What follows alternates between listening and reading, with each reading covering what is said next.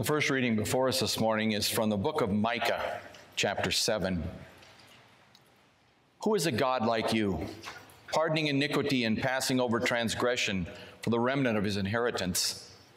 He does not retain his anger forever, because he delights in steadfast love. He will again have compassion on us. He will tread our iniquities underfoot. You will cast all our sins into the depths of the sea. You will show faithfulness to Jacob and steadfast love to Abraham, as you have sworn to our fathers from the days of old. O Lord, have mercy on us. Our epistle lesson for today is from Peter's first epistle, the fifth chapter. Peter says, Humble yourselves, therefore, under the mighty hand of God, so that at the proper time he may exalt you, casting all your anxieties on him because he cares for you. Be sober minded, be watchful. Your adversary, the devil, prowls around like a roaring lion, seeking someone to devour.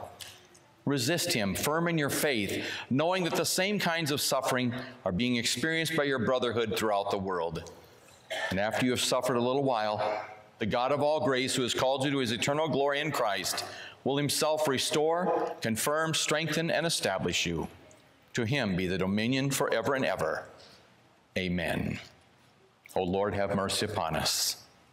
The gospel lesson for today is from the Gospel of St. Luke, the 15th chapter. He said, There was a man who had two sons, and the younger of them said to his father, Father, give me the share of property that is coming to me. He divided his property between them. Not many days later, the younger son gathered all he had and took a journey into a far country, and there he squandered his property in reckless living. And when he had spent everything, a severe famine arose in that country, and he began to be in need. So he went and hired himself out to one of the citizens of that country, who sent him into his fields to feed pigs. And he was longing to be fed with the pods that the pigs ate, but no one gave him anything. But when he came to himself, he said, How many of my father's hired servants have more than enough bread, but I perish here with hunger? I will rise and go to my father, and I will say to him, Father, I have sinned against heaven and before you. I'm no longer worthy to be called your son. Treat me as one of your hired servants. And he arose and came to his father. But while he was still a long way off, his father saw him and felt compassion, and ran and embraced him and kissed him. The son said to him, Father, I've sinned against heaven and before you. I'm no longer worthy to be called your son. But the father said to his servants, Bring quickly the best robe and put it on him, and put a ring on his hand and shoes on his feet and bring the fattened calf and kill it, and let us eat and celebrate. For this son of mine was dead and is alive again. He was lost and is found. And they began to celebrate. Now his older son was in the field, and as he came and drew near to the house, he heard music and dancing. And he called one of the servants and asked what these things meant. He said to him, Your brother has come. Your father has killed the fattened calf because he has received him back safe and sound. But he was angry and refused to go in. His father came out and entreated him. But he answered his father, Look, these many years I have served you, and I have never disobeyed your command, yet you never gave me a young goat that I might celebrate with my friends. But when this son of yours came, who has devoured your property with prostitutes, you kill the fattened calf for him. And he said to him, Son, you are always with me, and all that is mine is yours. It was fitting to celebrate and be glad, for this your brother was dead and is alive. He was lost and is found. Let us pray. Let the words of my mouth and the meditations of our hearts be acceptable in your sight, O Lord, our strength and our Redeemer. Amen. Dear friends, the text for our meditation this morning is a single Bible verse 1 John 3 verse 1. Behold, what manner of love the Father has bestowed on us, that we should be called the children of God. This is the word of the Lord. My friends, in the gospel lesson before us for today, Jesus tells the parable of the prodigal son. I don't believe that title even begins to express what the parable is really about. But anyway, the parable of the prodigal son presents a father with two sons who are very different from each other in their temperament, in their work ethic, and in everything they think, do, and say. And yet, though very different, both of them suffer from the exact same sin. Just like you do, just like I do. Listen to their stories and see if you can spot the sin they have in common. Now, I'll give you a clue to help you out, okay? That's what us old retired pastors do, we help them out. Remember to who Jesus is speaking tax collectors and Pharisees. Those two groups have the exact same sin in common as well. Now, you all know the younger son better, I'm sure. He's that brash, ungrateful brat who went to his father one day and demanded his half of the inheritance, even though obviously his old man is still alive and well. Once he gets the goods, he left home and his family and took off. I mean, since he had so much wealth, he decided he didn't really need his father's assistance anymore. Not to mention the rules, the chores, and the upkeep of the fields. So it's off with him to a faraway land and a chance to live the high life. You see, living large with the bling bling is nice while it lasts. It attracts a lot of friends, Maybe not the best kind of friends, but it attracts a lot of friends nonetheless. You got good company around you, or a lot of it anyway. But it also takes a lot of money. And it's only a matter of time until the younger son found himself dead broke, penniless. It's just in time for him to be in real trouble when a severe famine hits the land without much more than the clothes on his back. The boy became hungry soon enough. Employment was hard to find, but he did land a job. He was hired on as a pig keeper, a feeder of swine for one of the citizens of that country. Now, I know I'm talking about Jewish people here, you guys that, that raise hogs and stuff. Have you ever toured a pig farm? You might not consider that to be the best enter or best employment in the world. But for Jesus' day and the ones who were hearing, that was awful. Pigs are unclean animals. That job was the lowest of the low. How difficult was it for this young boy? So bad that he coveted the food that the swine got and would have eaten their pods if they'd allowed him. But they wouldn't. But you know what? Sometimes suffering has an upside to it. It makes you remember what you left behind. That's kind of a good thing. At least if you can go back. The young man wanted to go back, but could he? When you've cut and run with half of everything your father has, that bridge might be burnt beyond repair. The son had to come up with a plan. And so listen to the strategy he advises. How many of my father's hired servants have bread enough and to spare? And I'm perishing with hunger. I will arise and go to my father and say to him, Father, I've sinned against heaven and against you. I'm no longer worthy to be called your son. Make me like one of your hired servants. It, I mean, come on. It sounds reasonable, doesn't it? If you really think about it. It's a two part confession. First, he admitted that he'd forfeited his right to be a son. And secondly, he offers to be a servant, to earn his keep. He will be working for his wages, but he would at least be safe again. But would his dad buy it? That's the question. Well, only one way to find out. So the son starts the long journey home. While he's still a long ways off, his father saw him had compassion, ran to his returning son, embraced him, and kissed him. Obviously, the father was delighted to see his son. And the son began his confession. He got through part one just fine.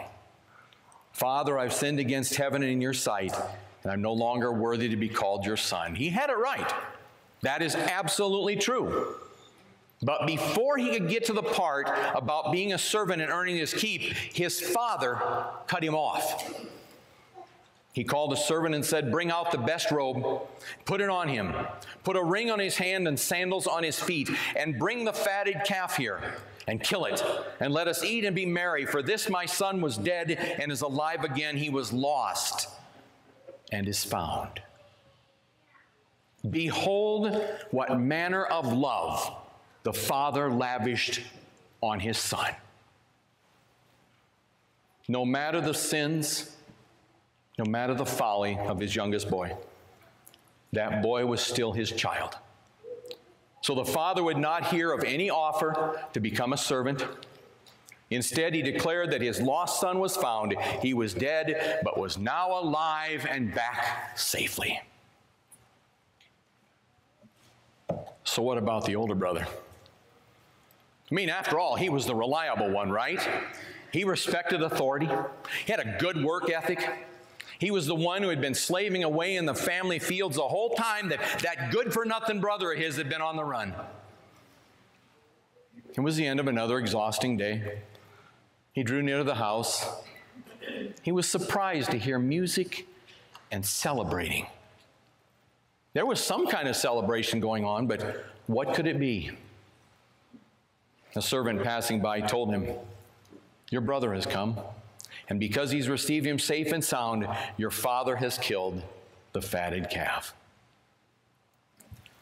Now there's a thankless kick in the gut for you. Worthless brother found his way home after everything was lost, and the father is celebrating. There was no way that older son was going in that house. He was not going to be a part of that. No way. And yet his father, ever patient, came out of the house to plead with his son. He patiently stood there and endured the older boy's torrent of frustration. Listen carefully to the brother's words. See if you can spot the sin. Lo, these many years I have been serving you. I never transgressed your commandment at any time, and yet you never gave me a young goat that I might make merry with my friends. But as soon as this son of yours came, who has devoured your livelihood with harlots, you killed the fatted calf for him. To which the father responds, Son, you are always with me, and all that I have is yours. It would right that we should make merry and be glad. Your brother was dead and is alive again, and was lost and has been found. Behold, what manner of love the Father has bestowed on his son. Despite the son's bitterness, he told his older boy, Everything I have is yours. Now, those two brothers, they're so different in, any way, in every way. Do they have anything in common when it comes to sin? The younger brother has a list that includes disrespect of his father, greed, waste, and immoral living. The older brother is guilty of anger, resentment, and bitterness toward his brother. Beyond all of this, there is a sin, however, they have in common. Have you spotted it yet? My friends, it is this both believed their father's love depended on what they did. Both believe their sonship depends on their obedience. The younger son, the prodigal, he believed that because of his sins, he'd forfeited his sonship. Therefore, he hoped only to be hired as a servant. The older son believed he was more of a son than his brother because he had been the one who'd been working hard in the fields. Therefore, he should be favored because he'd earned the right. I mean, realistically, both arguments make sense. But both of them insult the father's love. The younger son is saying, My father's love is conditional. He cannot love me as a son because I have sinned. Therefore, he's only going to help me if I earn it. The older son is saying, My father's love is conditional. He should love me more because I've earned it more. They come at it from two directly opposing directions, but both are declaring that their father's love was limited, it was conditional, it was swayable. Remember, my friends, the Father is none other than your Heavenly Father. Those two sons are very much like the tax collectors and the Pharisees. Penitent, prodigal tax collectors might be tempted to think, I've sinned against God so much, He will only forgive me and love me if I prove that I am worthy. Once I gain that, I will be forgiven. The Pharisees were tempted to think, God loves us so much more than these tax collectors because while they've been living a sinful life all this time, we've been hard at work to keep the rules and to be good sons. But both have this in common. They both believe God's love for them was based upon their performance. It makes sense to sinful ears, but it also says God's love is conditional. Now, it's been rather long, right, talking about this. Please don't start pointing fingers at the Pharisees and the tax collectors. Because the same sin lurks inside each one of you and me. It might sound sincere and well meaning, but it's still sin. To say God will not love me unless I do better is to say that God's love is conditional and must be earned. To say God must love me more because I've been in church since day one is to say God's love is conditional and I've earned it. But you see, my friends, saying that God's love is conditional is bad enough. But there's a greater offense at work. It insults your Savior, the Lord Jesus Christ, who went to the cross, hung there and suffered, and then cried out, It is finished. When you think like the Pharisees and the tax collectors, you are saying, No, it is not. God will not love me just because of you, Jesus.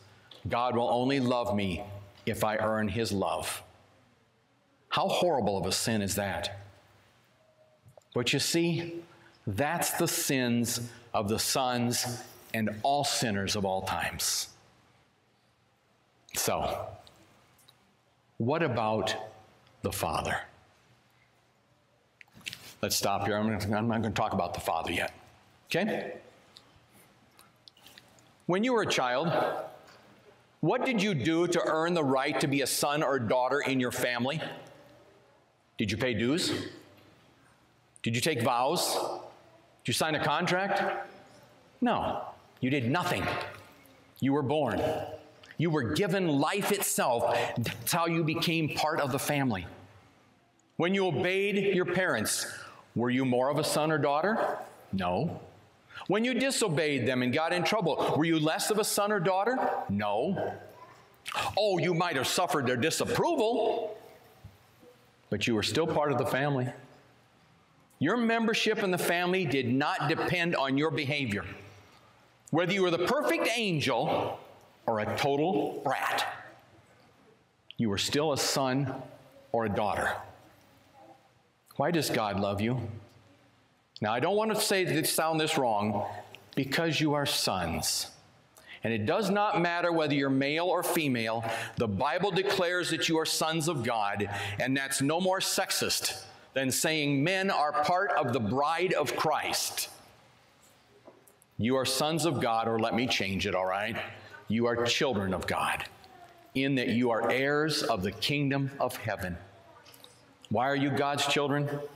Not by your reason or strength, by your doing or worthiness. It's because of God's only begotten Son, Jesus Christ, he redeemed you on the cross. He suffered the judgment for the sins that would have kept you out of the family of God. And that's why, my friends, you can rejoice this day and always. For Jesus' death was and is sufficient. It's the full price that's been paid for all of your sins. You don't have to serve as servants and earn your way. Jesus died to make you children, family members, children of God, who are part of the family now and forever. It's great news if you think about it. How certain is your salvation?